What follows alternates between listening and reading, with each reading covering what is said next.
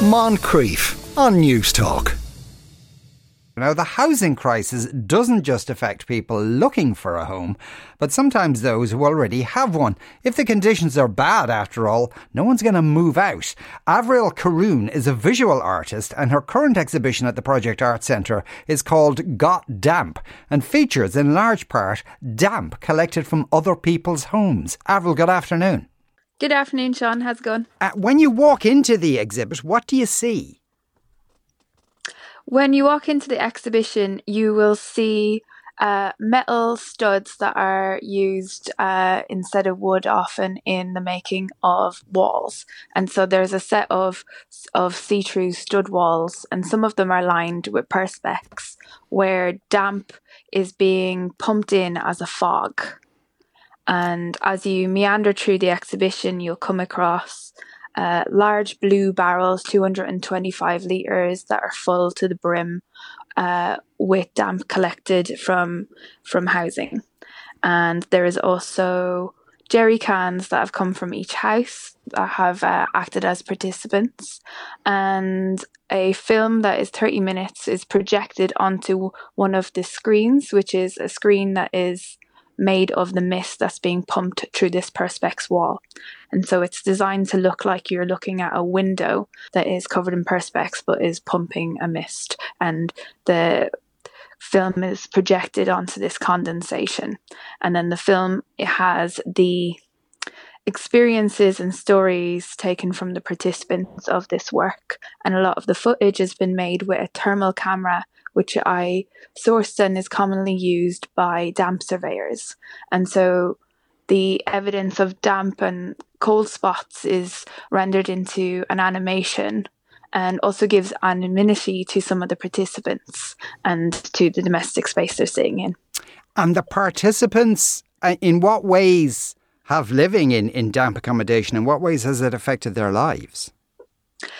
Um, in really varying ways. So there's plenty of participants that I've spoken to in this project, like about 55 in total, 30 in Dublin, about 20 in in London, and um, many of them have asthma and or have children with asthma and have reported having difficulties breathing at night time and sleeping and lung issues. Or constantly getting colds or mold is developing on their clothing and they have to go to the dry cleaners constantly um, issues with there not being enough ventilation in their home, um, and also the fear of the unknown of of um, not knowing what long term living in moldy or damp conditions can do to you. Mm. And did uh, I assume they all kind of approached their uh, um, landlords and said, "My place is really damp." Did many of them or any of them respond to this? Um, there's lots of lots of participants have been on huge, just constantly having to call or message their their landlord or their their uh, housing provider, and um, sometimes the responses to to alleviate the situation just aren't adequate enough or aren't really um, getting to the crux of the issue. And then a lot of other participants feel like their landlord is uh, gaslighting them and telling them that what they are purporting is false or i've had some people have a landlord tell them that the mold on their wall is dead as if the landlord actually has a, some sort of degree of of knowledge in this area other than being lucky enough to own and profit off a property you know? Yeah and, and so it and, and it, the, the, mold and the collection provides evidence in a way. Yeah, and because yeah, and uh, the mold and the damp that's in uh, that's there, you collected that from from various places. Yes, yeah, so each participant was given a um, energy uh, efficient electric dehumidifier. And from the past five months for the winter and spring period, they um, uh, uh, use the dehumidifier, which they can keep, and then in 25 liter jerry cans, they would empty the empty the uh, tank into into these jerry cans. And then once the jerry can was full they would message me and um, my uh, friend gibby would go and do the collection which was sort of like a backwards milkman collection of hefty 25 litre jerry cans and leaving an empty one behind. And so many of the housing in Dublin were, were filling between 25 to 75 litres. Crikey. Was it over this period? How challenging or not was it to find people with damp accommodation? Um, we la- I launched the call out first to members of CATU Union, the Community Action Tenants Union. Um, and so half the participants are, are unionised um, and so are already thinking about um, housing and the problems with housing being a collective issue. And then the rest of people came from Project Art Centres uh, networks. And it really poured in extremely quickly, I must say.